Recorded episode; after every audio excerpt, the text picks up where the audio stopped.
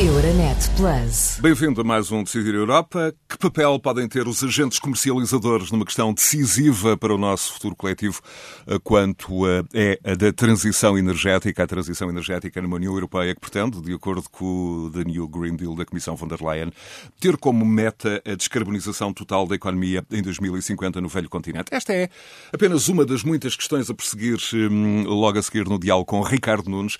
É o presidente da Associação dos Comercializadores de Energia no Mercado Liberalizado, a ACML, uma associação criada há aproximadamente três anos e que representa já associados com dimensões e perfis eh, distintos, com áreas de atuação que vão da comercialização do gás e eletricidade, passando por áreas vocacionadas para a mobilidade elétrica, cujo objetivo é aumentar a eficiência energética dos eh, portugueses. Da sua lista de associados não constam ainda os grandes eh, players do mercado, mas a ACML, enfim, players como a EDP ou como a Iberdrola, mas a ACML conta já nas suas fileiras com um número muito significativo de associados, a representar mais de 50% eh, das comercializadoras ativas no mercado português. Neste Decidir Europa, vamos também olhar para as soluções energéticas de futuro, como, por exemplo, a discussão da aposta no hidrogênio ou nas renováveis, numa altura em que eh, todas eh, as opções para o futuro do setor dependem muito da capacidade de armazenamento de energia. Ricardo Nunes, bem-vindo. Muito obrigado pela sua disponibilidade. Este diálogo não pode deixar de começar pela eh, avaliação do impacto da pandemia da Covid-19 no último ano nos eh, comercializadores de energia em Portugal. Desde logo, uh, o impacto causado por dois grandes confinamentos. Como é, que, um, como é que o Ricardo Nunes um, olha para, para, para estes efeitos e como é que os caracteriza? Bem-vindo. Em primeiro lugar, muito obrigado pelo convite.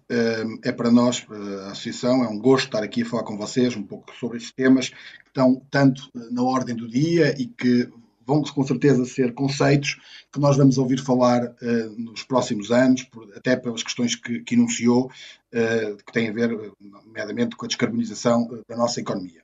Relativamente ao, aos efeitos do Covid, eu devo dizer que a energia, à semelhança de todos os outros setores, foi também fortemente afetada. Começando por aí, e dizendo que, no caso da energia, eu devo dizer que os comercializadores foram muito resilientes e até solidários uh, houve uma série de alterações, ou, ou, melhor dizendo, efeitos diretos, e houve outros efeitos que foram, no fundo, devido a algumas alterações que houve na legislação, na regulação do próprio setor.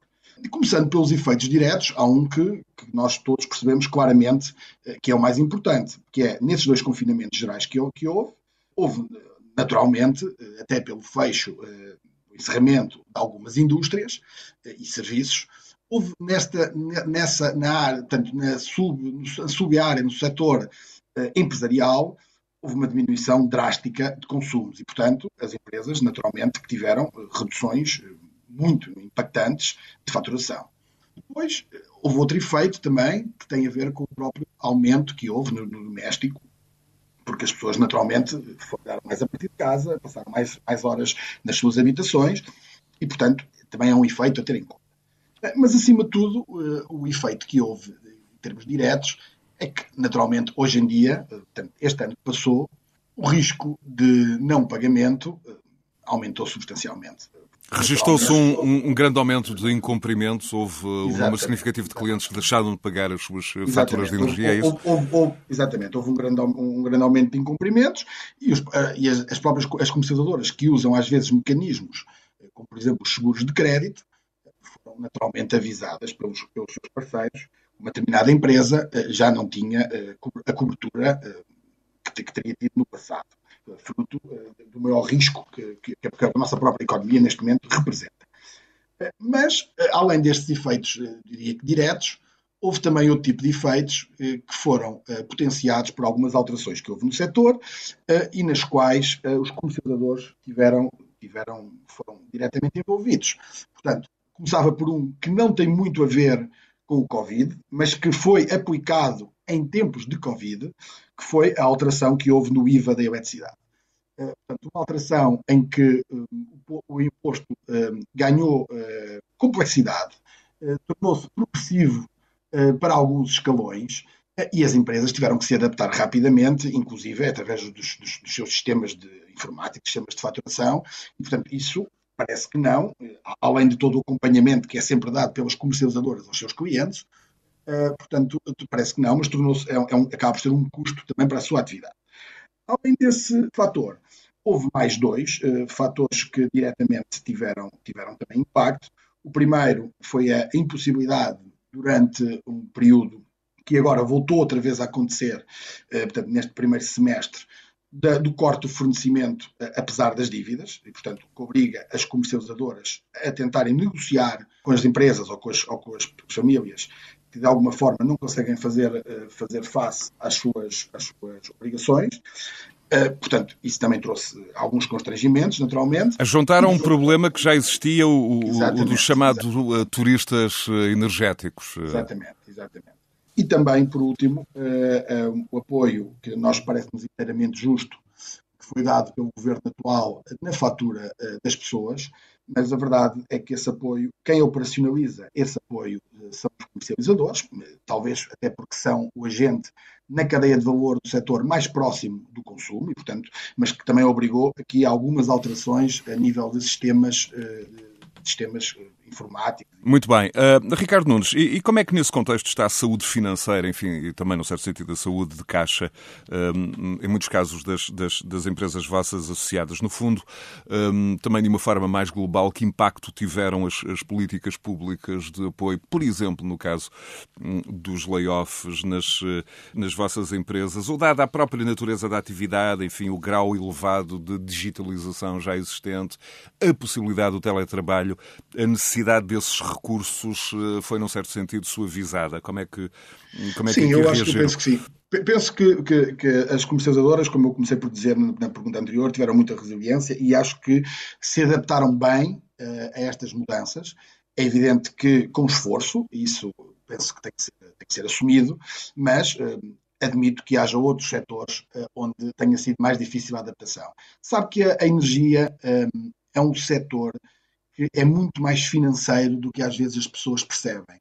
Tem todo um mercado financeiro uh, que está acoplado ao mercado físico uh, da energia e, portanto, o que permite, permitiu estas empresas uh, ao longo do tempo se adaptarem, adaptarem, adaptarem as suas boas práticas e, portanto, eu penso que até agora, daquilo que eu conheço, daquilo que a ASMEL conhece, as empresas têm, têm se adaptado bem a estas alterações, é evidente, com, com, com alguma dificuldade, umas mais do que outras, também depende muito da estratégia de cada empresa. Há empresas comercializadoras mais próximas da, da, da, da área empresarial, há empresas comercializadoras mais, mais próximas uh, do, do, dos domésticos, uh, há empresas que têm, são, têm, são monoprodutos, há empresas que têm vários produtos que também estão na produção, também estão na eficiência energética, também estão na, na, na, na própria autoconsumo no hidrogênio, no gás natural, e, portanto, eh, dependendo da estratégia de cada uma, houve diferentes eh, lógicas de adaptação. Uh, Ricardo Nunes, muitas empresas associadas da ACML são também comercializadoras, por exemplo, da mobilidade elétrica, uma das questões que mais preocupa os portugueses, que mais preocupa também os decisores políticos. que potencial de intervenção têm essas empresas, por exemplo, em questões como a transição energética, nas metas a que Portugal se propõe, eh, por exemplo, um, eh, o, papel que podem ter na mobilidade elétrica, isto por um lado, um, e por outro lado também uh, tirando partido do facto de objetivamente estarem em contacto direto com o consumidor, serem objetivamente linha da frente para qualquer tipo de, de políticas que os poderes públicos pretendam, pretendam aplicar, implementar.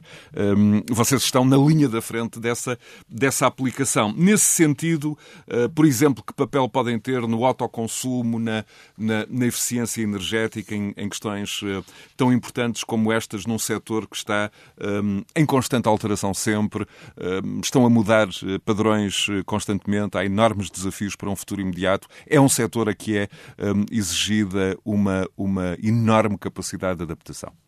Muito bem. Uh, realmente, uh, como disse, uh, se olharmos para a cadeia de valor do setor, os comercializadores estão claramente, são, são o agente que está claramente mais próximo do consumo e dos consumidores. Portanto, desde logo, há, há, uma capacidade de sensibilização para estes temas, para, para a urgência uh, da transição ambiental, da transição energética, que os comercializadores podem e, devem fazer junto do, do, consumidor final. E depois falou em dois ou três instrumentos para essa sensibilização, eu diria que produtos, são também produtos, em que os comercializadores têm realmente uma grande, têm, têm grande impacto, portanto, a questão do autoconsumo, naturalmente, em que os comercializadores um, além de, de uh, desenharem soluções de autoconsumo para os seus clientes, um, têm também a capacidade depois de lhes comprar o excedente, ou seja, alguém que tenha um autoconsumo em casa uh, pode de alguma forma melhorar o seu plano de negócios porque sabe que tudo aquilo que não consumir pode vender ao seu comercializador e, portanto, isso é, é penso que é muito importante. A questão da mobilidade elétrica também, uh, um, nos transportes, de momento, uh, e até uh, penso que até termos o hidrogênio mais desenvolvido, que poderá, ter, poderá demorar muitos anos, um, o caminho todo, no mundo inteiro, tem sido através dos, dos, carros elétricos. E, portanto, um, eu, eu penso que aí também muitos comercializadores são também comercializadores de mobilidade elétrica, que é uma figura conhecida por SEM, eh, e, portanto, muitos deles são também. Quanto à eficiência energética, eh, eu devo lembrar que a maioria dos comercializadores começaram na eficiência energética. Repare, há 15 anos, o nosso mercado liberalizado tem 15 anos. Eh, portanto, há 15 anos atrás havia uma única empresa que tinha, estava, estava no fundo em todo lado, tanto no setor, estava tanto na, na, na comercialização, como na produção, como na distribuição, como no transporte. De momento, os comercializadores começou, o mercado começou a abrir, eh, portanto, há já alguns anos, e os comercializadores algumas, eram algumas empresas que já estavam em questões de eficiência energética e que depois vieram também eh, fazer a eh, comercialização de energia, muitas vezes a pedido dos próprios, dos próprios clientes. Na, eficiência energética há uma máxima, porque a eficiência energética é diria que não, se não é, é será de, de, das ferramentas mais importantes para esta, para esta uh, transição. Eh, para, uma, para uma economia mais verde, porque não existe, eh, não existe megawatt mais verde do que um megawatt não consumido, não é? E, portanto, eh, é possível realmente ainda fazer muita coisa na, na, questão da eficiência energética e, e, hoje em dia, também usando as novas tecnologias, usando o novo conhecimento que se tem de algumas do setor e, de, e inclusive de algumas energias renováveis, é possível já ter, ter, aqui. Mas também, mas também uma, uma, uma questão que, hum, que é quase recorrente, por exemplo, na venda do, do, do excedente de energia produzida no autoconsumo, hum, tem a ver com. E os, hum, enfim, os, os produtores queixam-se de um, de um excesso de burocracia, de, um, de uma rede que de alguma forma hum, entorpece este processo que podia ser mais ágil nesse sentido também, eh, e, por exemplo, também na na, questão da mobilidade elétrica, estendê-la a, a, a, mais pontos do território nacional. Sabemos como questões como a autonomia uh, são tão importantes um, uh, para, para. Sim, é verdade. Nestas é verdade. áreas também a ACML tem estado particularmente atenta? Sim, sim. Uh, relativamente ao autoconsumo, nós próprios identificámos alguns meses atrás as questões mais pertinentes. A burocracia, com certeza, que é uma delas. Uh, e, portanto, e apresentámos às entidades competentes, nomeadamente ao Governo e à, e à entidade reguladora, um, ehm, e uh, estamos à espera e sabemos que, que, houve há pouco tempo algumas melhorias, portanto, penso que saiu nos, há poucos dias uh, saiu ehm, algumas alterações que vão à consulta pública e, portanto, penso que já poderemos melhorar um pouco esta questão da, da, da, compra do excedente. Mas continua, e tenho, tenho que estar de acordo, um sistema muito burocrático e demasiado burocrático para, para quem pretende uma simplificação de todo o processo, porque é para nós realmente muito importante que as pessoas possam facilmente eh, eh, vender o seu excedente e que as empresas comercializadoras possam, de alguma forma, também muito facilmente, eh, quase intuitivamente, comprar essa energia. Muito bem. Uh, apesar de todo este dinamismo do setor que acaba de, de desenhar, um, pergunto-lhe, Ricardo Nunes, há ou não um, um, déficit, em muitos casos até em razão de casos, enfim, envolvendo, ou episódios envolvendo grandes players e não propriamente as associadas da ACML, há ou não uma uma espécie de déficit de imagem do setor na opinião pública que resulta, por exemplo, enfim, de, da percepção de, da existência de preços excessivos de, de, de, energia no país, de notícias um, que aqui além vão pontuando os órgãos de comunicação, aludindo a faturas uh, energéticas das mais caras da Europa. Há aqui danos, um, enfim, reputacionais seria certamente excessivo, mas uh, danos uh, de imagem, quiçá até injustos, que um, só se atenuam com mais campanhas de informação. Como é que olha para esta, para esta questão em particular da imagem do setor na opinião pública? Bom, em primeiro lugar, eh, eh, devo dizer que todas as alterações profundas em todos os setores, eh, e a energia teve, como há pouco falámos, uma alteração profundíssima. Era, um setor que há 15 anos atrás era completamente estatal. Uh, trazem, uh, evidentemente, às vezes, algumas disfunções uh, e, algumas, e alguns problemas do tipo que refere. E, portanto, isso não é escondido, já, já aconteceu. Eu penso, qualquer, contudo, que desde já alguns anos para cá o setor está, está apesar de tudo, mais transparente e, mais, e é mais fácil obter informação. Repare, um, tenho que o dizer, uh, o próprio regulador tem feito um esforço nesse sentido, de aumentar a, a literacia energética de todos os consumidores. As empresas de comercialização também. Uh, hoje em dia, as pessoas uh, penso que já percebem bem o que é, que é uma tarifa fixa, o que é, que é uma tarifa variável, eh, percebem que estão, se estão só não a comprometer um, ehm, determinada empresa com uma maturidade de um contrato de um ano, dois, três anos. E, portanto, eu penso que o, o setor está muito mais, tem, oferece uh, produtos e serviços muito mais standard. De qualquer forma, dizer também o seguinte: dizer que é um mercado normal como outro qualquer. E, portanto, uh, se alguém, num determinado mercado, seja de energia ou seja de, outro, de outra área qualquer da economia, de alguma forma não tiver um comportamento condizente os estándares que são reconhecidos pelos uh, consumidores, será penalizado por isso. Porque nós acreditamos, eu acredito pessoalmente, que apesar da, da energia ser uma commodity, em que 90 e muitos por cento uh, da decisão está sempre no preço, naturalmente, uh, mas existe uma percentagem que tem muito a ver com o serviço, tem muito a ver com, com quem vai consumir, perceber se essa empresa está perto ou está longe uh, os temas de transição energética, de economia, de economia verde do planeta, de, de um serviço que seja sério uh, e simples. Portanto, eu acho que, uh, honestamente, parece que ao dia de hoje os consumidores estão muito mais uh, alertados para essas situações. Penso que, volto a repetir, penso muito que bem. um bom trabalho. Isso leva-nos a outra, outra questão, quase por, por, por simpatia, que é uh, a, a, tendência que antecipa para os preços uh, da energia, sabendo nós, um, evidentemente que é difícil prever um, o futuro, mas uma maior penetração das renováveis, menos energias fósseis, gás natural, isso terá algum tipo de efeito uh, uh, nos preços? Uh, nós temos também questões, evidentemente, como, como a interferência nos preços via legislação fiscal, o IVA a 13% para os consumidores mais vulneráveis. Sabemos o que é que aconteceu, por exemplo, na última intervenção externa no país, o chamado período da Troika, no IVA. Mas há também este elemento também quase informativo de decomposição composição das faturas, eh, no fundo, especificar que energia, energia eh, é apenas 40% a 50% da fatura paga por pessoas e empresas, não é? Exato. Uh, portanto, primeiro, o primeiro ponto que é preciso referir é exatamente esse. É exatamente o mercado de energia, que falaremos, podemos falar já imediatamente a seguir, mas tem um impacto, eu diria que minoritário, face à fatura que as pessoas realmente têm nas suas casas ou têm nas suas empresas. Eh, porque a grande maioria, ou pelo menos a maioria da fatura, eh, diz respeito eh, a elementos que são definidos, seja pelo, pelo regulador, seja pelo, pelo poder político. E, portanto, na verdade, o que nós estamos a falar será entre 40% e 50% da fatura é que tem a ver com unidades de energia, com, com o mercado de energia, digamos assim.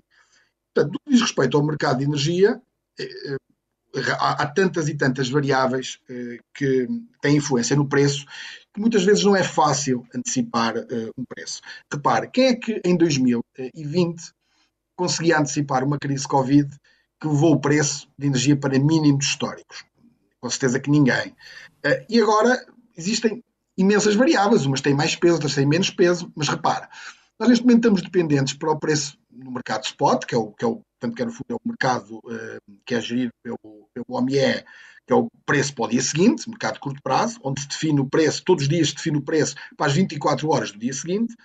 Nós estamos dependentes realmente de como é que está o mercado de CO2, estamos dependentes de como é que está o mercado de gás, estamos dependentes de como é que está o mercado de petróleo, dependemos uh, da, de legislação, como disse bem, se houver uma alteração de legislação, isso tem efeito, pode ter efeito uh, no, no, próprio preço, e acima de tudo, com a penetração cada vez maior de renováveis, nós estamos muito dependentes da meteorologia. E aqui queria chamar a atenção para dois aspectos.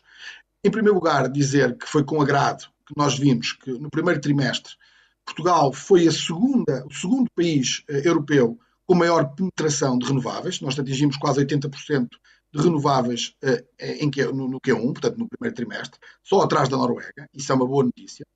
Mas uh, também temos aqui uma certa preocupação em que, no fundo, para este mercado estar mais estável, precisamos que seja desenvolvido tanto a questão do armazenamento, que é, quanto de desenvolvimento de, de tecnologias alternativas, como por exemplo o hidrogênio. E porquê? Porque tem-se assistido no mercado a uma volatilidade completamente fora do comum. Eu posso lhe dizer que em janeiro houve dias acima de 90 euros por megawatt-hora e dias em dois, com 2 euros, preço de 2 euros por megawatt-hora. Ou seja, isto não é, não é possível ter, uma, ter um mercado em que num dia uh, cota 2 euros megawatt-hora e, no, e passado uma semana cota 90 euros megawatt-hora. Uh, e mais, quando não, não existe vento, ou quando não existe, ou quando não há chuva, uh, o que acontece é que as, as tecnologias digamos, as chamadas poluentes, têm que entrar na equação. Porque elas têm estabilidade, têm, têm, têm essa têm estabilidade de produção em todas as características. E, portanto, o que acontece é que elas podem alterar completamente o preço. Nós, este mês de abril, estamos, portanto já passaram 16 dias, uh, nós temos tido preços históricos para mês de abril. Nunca houve, desde, desde, desde a criação do MIBEL, preços tão altos, pelo simples facto que não tem havido suficientemente uh, energia renovável para abastecer uh, o nosso mercado. E então, uma vez que os preços do gás, do CO2 e do petróleo estão em valores elevados, e como a última tecnologia que entra é que marca o preço, temos assistido a preços muito altos. Mas isto não seria um problema não seria um problema se nós fôssemos como na Alemanha ou como nos países nórdicos. Está a falar dos, dos mercados, hum, dos mercados de futuro, das, das aquisições exatamente. em. Exato. Uh, mercados, basicamente, portanto, no fundo Exato. o que está a falar aqui é de estabilidade, estabilidade de, de, de preços, de regras, um, tudo isto como, como questão-chave para a definição de preço. É também isso que está a falar. Exatamente, não, e, estou a dizer mais, estou a dizer que este mercado, os mercados de curto prazo na energia e em todas as commodities em geral são conhecidos pela sua Uns mais, outros menos, e eu penso que neste momento estamos com uma volatilidade excessiva. Uh, mas isso não seria um problema se nós tivéssemos mecanismos para compra, venda, compra ou venda, dependendo da posição em que estamos, uh, da energia a mais longo prazo. Uh, e, portanto, se nós estivéssemos na Alemanha, nos países nórdicos, em França, existe um, existe um mercado de futuros que funciona perfeitamente, com uma, com, uma, com uma liquidez e com uma profundidade muito grande, em, em, que as empresas podem se abastecer, tanto na compra, ou podem vender um, eh, a um, dois, três, dez anos. Aqui o nosso mercado, infelizmente, não funciona, tem muito pouca liquidez. Depois, os outros mecanismos disponíveis, nomeadamente contratos bilaterais para compra e venda de energia, eh, também são raros e, acima de tudo, são eh, extremamente uh, burocráticos uh, e, e, financeiramente muito exigentes para Portanto, serem. Do seu, do seu ponto de vista e do ponto de vista da ACML, um, enfim, o, o, decisor político devia olhar, um, enfim, com maior atenção para esta, para esta possibilidade, para esta questão um, e introduzir, uh, enfim, mecanismos de uma certa agilização. Sim, completamente de acordo. Eu, eu, eu, eu acho que temos que, de uma vez por todas, olhar para estes, para estes mercados de mais longo prazo e perceber o que é que podemos fazer para, para os dotarmos com mais liquidez e para, para, para que eles comparem bem com os nossos congêneres Muito europeus. Bem. Agora, um olhar parte, para o. financeira. Porque na parte física, desculpa, na parte física, devemos também olhar como é que vamos conseguir mais armazenamento e outras soluções que nos permitam dar a estabilidade dentro desta, desta, desta eh, questão de transição energética, a estabilidade que aquelas, que aquelas tecnologias mais desenvolvidas e que nós conhecemos como é eólica e a solar neste momento ainda não nos dão. Isso leva-nos eh, justamente às questões eh, do futuro. Eh, desde logo, um olhar para o Green Deal, enfim, traduzido para português como o Pacto Ecológico Europeu, anunciado no final de 2019 pela Comissão Europeia, presidida pela senhora von der Leyen, enfim, como estratégia definidora, vertebradora, norteadora do futuro do projeto comunitário e também ponto-chave do desenvolvimento deste, deste bloco económico e político que é a União Europeia.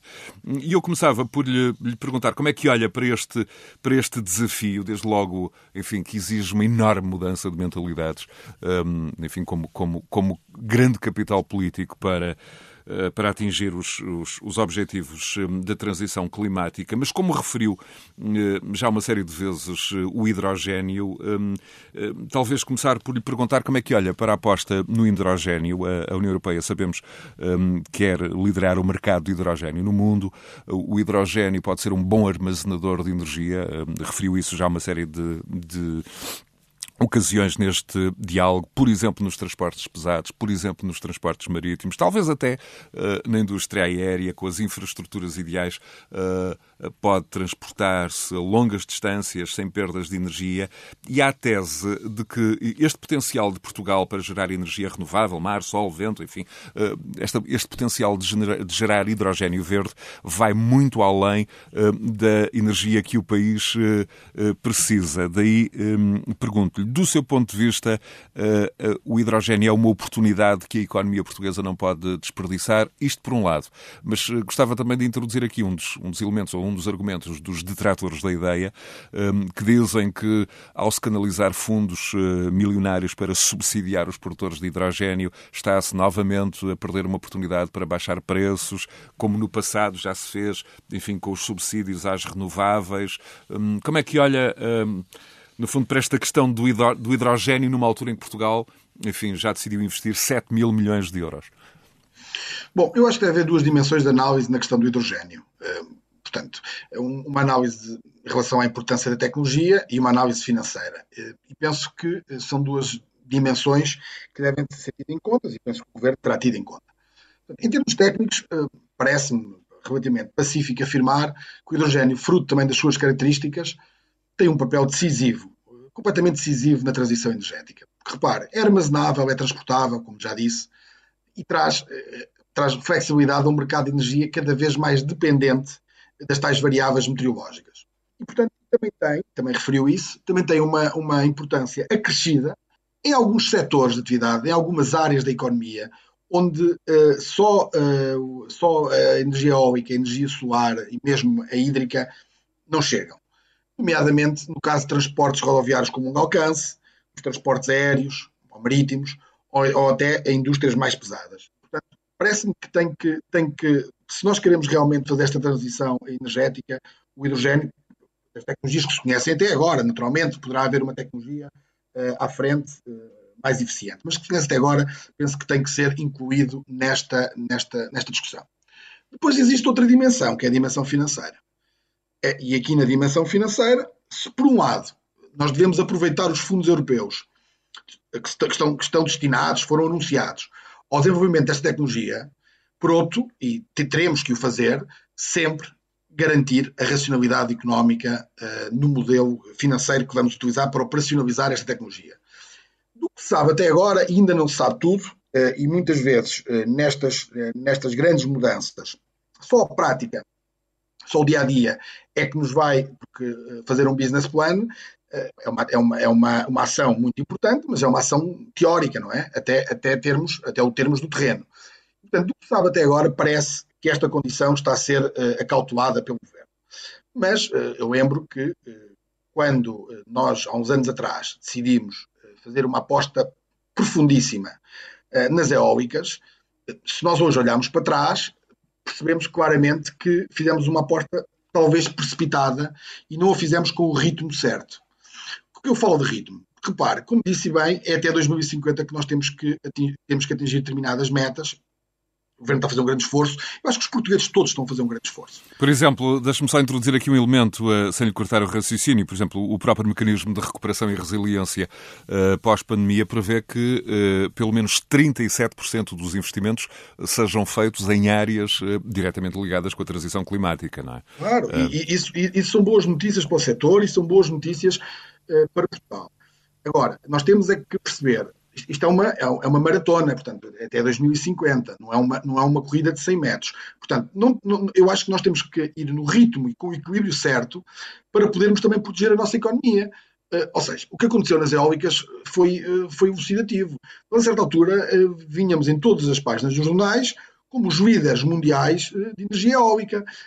Claro, fizemos isso quando a energia tinha um, a tecnologia ainda não era suficientemente, suficientemente madura, teve, teve um custo altíssimo que depois todos os portugueses pagaram através do, da questão do déficit tarifário, um, nós fizemos numa fase, se calhar, muito prematura. Eu lembro-me que nós, à altura, éramos dados como um grande exemplo, e quando a tecnologia começou a ficar competitiva, como é hoje em dia, de repente, nós passámos dos primeiros lugares para, para, o, para o meio da tabela europeia, porque outros países tinham entrado em força e já com um preço muito mais, uh, muito mais atrativo. Portanto, é, é, esta, esta questão financeira que é preciso ter algum cuidado. Eu, honestamente, e digo isto sem problemas nenhums, acho que o Governo, e acho que inclusive este que está Estado, tem tido isso em conta. Eu vejo, vejo um grande dinamismo... Refere-se a João Galamba? Exatamente. Uh, vejo um grande dinamismo dele próprio e da, e da equipa dele à volta deste tema. Eh, eu parece-me que, quer dizer, como eu comecei por dizer, a questão técnica é fundamental. Eh, aliás, repare, há duas perguntas atrás, perguntou-me a questão dos preços e percebeu que eu disse que sem um mercado de futuros desenvolvido ou sem tecnologias com maior estabilidade, seria difícil nós termos menos volatilidade no, no, no, no preço que as pessoas pagam, no preço de energia. E, portanto, o hidrogênio tem esse efeito hum, complementar, que é o próprio hidrogênio pode ajudar pode ajudar a, ter um mercado de energia, um preço de energia mais estável, o que também traz óbvias vantagens, não é? Para, para a nossa economia e para a nossa indústria. Agora, é preciso ter alguma calma, como eu volto a dizer, eh, é até 2050 que nós temos que chegar à Justamente, e o Ricardo, Nunes, o Ricardo Nunes há pouco uh, referiu, deu o exemplo, por exemplo, da, da, questão dos transportes rodoviários de mercadorias uh, pesados. Um, nós sabemos que há setores onde os veículos elétricos não são propriamente um, de imediato a solução, um, devido a problemas de, de, de, autonomia em particular. Uh, e neste caso dos, dos transportes rodoviários, há muito para resolver. Eu, eu introduzia só aqui um elemento hum, que é uh, o de que projeções atuais apontam para o preço, uh, no caso do hidrogênio, de 4 euros, para o equivalente a um litro de gasóleo, que nesta altura custa, enfim, 1 litro e 40, 1, 1 euro e 40, 1 euro e 50, 1 euro e 30, um, custará muito menos no gasóleo agrícola. Portanto, este é só um exemplo de como as coisas estão ainda por, por evoluir, por resolver. Há aqui muita matéria para hum, ainda hum, para, para, para solucionar? Verdade. Eh, a questão, a questão do, do, preço, do preço que indicou, eh, existem estudos, eh, a energia tem essa, também tem essa característica.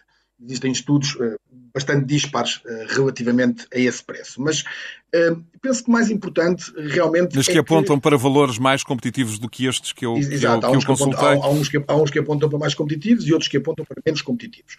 Mas repare, eh, aqui a, eh, eh, a questão toda, e, a questão toda é que é preciso resolver este problema. Nós temos, nós temos sobre nós uma este meta... valor Este valor, no fundo, foi só, foi só usado para quem nos segue, quem está a seguir este diálogo, para os nossos ouvintes, exato, enfim, terem uma percepção uh, mais uh, quantificada, enfim, mais, pro, mais proporcional, de mais proporção em relação um, a, estas, a estas questões.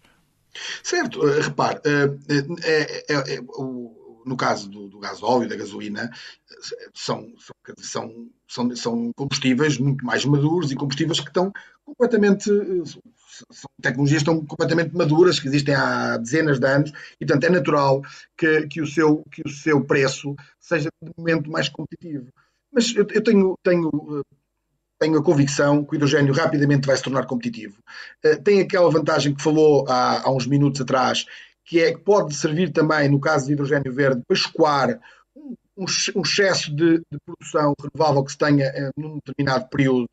Um, e, portanto, tem, tem, algumas vantagens. E mais do que isso, nós não podemos fugir disso. Nós somos um pequeno país europeu, que assinamos, uh, assinamos um acordo uh, europeu, muito importante, fazemos parte, eh, portanto, de uma zona comum com objetivos comuns e nós temos até 2050 para cumprir. Quer dizer, não, não vale a pena porque nós temos que em 2050 atingir uma determinada meta. E isso nós não podemos ultrapassar. Agora, o ritmo com que se entra na, na tecnologia, o equilíbrio que é preciso ter entre, entre diferentes, entre diferentes energias renováveis. Portanto, isso eu penso que terá que ser bastante estudado para que nós também, com a, com a ambição de fazer tudo bem, não, não tenhamos um problema no futuro relativamente à nossa economia, que também, obviamente, que ninguém deseja. Muito bem, sendo certo que as empresas e, sobretudo, a fileira industrial deve investir muito uh, uh, no caminho para a descarbonização. Em 2017, um estudo do, uh, do CDP, uma entidade que avalia esforços ambientais das empresas no plano mundial, revelava que um universo de apenas 100 empresas era responsável por mais de 70% das emissões com efeito de estufa, hum, isto insiste no plano mundial, no plano planetário desde 1988. Já em Portugal, hum, calcula-se que o setor da indústria é responsável por quase um quarto dessas hum, emissões. O que eu lhe pergunto é se. Hum, desde logo estes novos fundos uh, disponibilizados em toda a Europa uh, para combater a crise pandémica pode ser aqui uh, podem ser também uma oportunidade para, no setor industrial, abrir novas portas para novos modelos de armazenamento de energia, hum, de novas tecnologias hum, de produção industrial. Hum, e sabemos todos que o custo da energia é uma componente muito significativa na estrutura de custos das empresas portuguesas. De resto, é um fator de, de produção e de competitividade que é referido frequentemente. Portanto, é do interesse das empresas portuguesas mexer nesta questão para ser serem mais competitivas. Claro que sim, e, e as empresas uh, vão ter acesso, uh, segundo foi anunciado, a diferentes fundos, tanto nacionais como europeus, uh, e, e, têm, e têm que se preparar. Há aqui uma mudança clara de paradigma. as empresas que os nossos filhos e os nossos netos vão ver não vão, não vão, ter as mesmas características das empresas que nós vimos. A própria economia, repare, há uns anos atrás a economia era, era, era, era a economia linear, não é? Portanto, em que havia uma produção, um caminho até chegar ao consumo. Hoje em dia, a economia circular eh, começa a ser uma realidade, já é uma realidade em muitos países, e, portanto, com isso também vai-se ganhar alguns, vai, vai ter alguns ganhos na própria uh, descarbonização. Portanto, eu penso que, que, a economia e as empresas, a indústria em particular, vão ter que também se adaptar uh, aos novos tempos que vêm uh, e, e penso que vão ter as condições e as ferramentas para o fazerem. Muito bem. E, por último, como é que o Ricardo Nunes uh, vê o futuro uh, da ACML, no fundo vê o futuro das empresas associadas, um, das empresas um, de que o Ricardo Nunes é o rosto, é a face visível, uh, no momento em que, enfim, como concluímos ao longo deste diálogo, em que a sociedade talvez nunca tenha sido tão educada no que diz respeito ao consumo energético, onde os consumidores, como referiu, nunca tiveram tanto volume de informação uh, e opções de escolha no momento em que contratam ou escolhem o fornecedor uh, de energia. Uh, o desafio para as empresas que representa um, qual é? É, é? é desde logo o processo de comunicação com o cliente? Sim, na questão da comercialização, sim. Portanto, cada vez mais a comunicação vai ser fundamental, o serviço, as boas práticas, como, como, como falávamos há pouco, isso tudo vai ser fundamental. Mas eu penso que a grande mudança que vai haver uh, no futuro, não sei se no, a breve trecho uh, ou um pouco mais distante, uh, e já está a acontecer em algumas empresas, naturalmente, mas ainda, ainda não na maioria, é que eu acho que vai deixar de haver, no fundo, as empresas vão ter o negócio da comercialização, mas não vão ser só comercializadoras. Vai haver empresas de energia, empresas que, que vão, vão, no fundo, estar em toda a cadeia de valor, à exceção daquelas, daqueles segmentos da cadeia são naturalmente regulados, um, ainda regulados, mas uh, eu penso que as empresas são empresas de energia. Uh, depois, a informação, uh, há, uma, há uma área aqui que vai ser fundamental. O cliente e o consumidor vai cada vez mais ter acesso à informação em, em, em, em modo live, em modo direto. Portanto, ele vai ter, vai ter softwares em que vai conseguir controlar claramente o seu consumo ao segundo.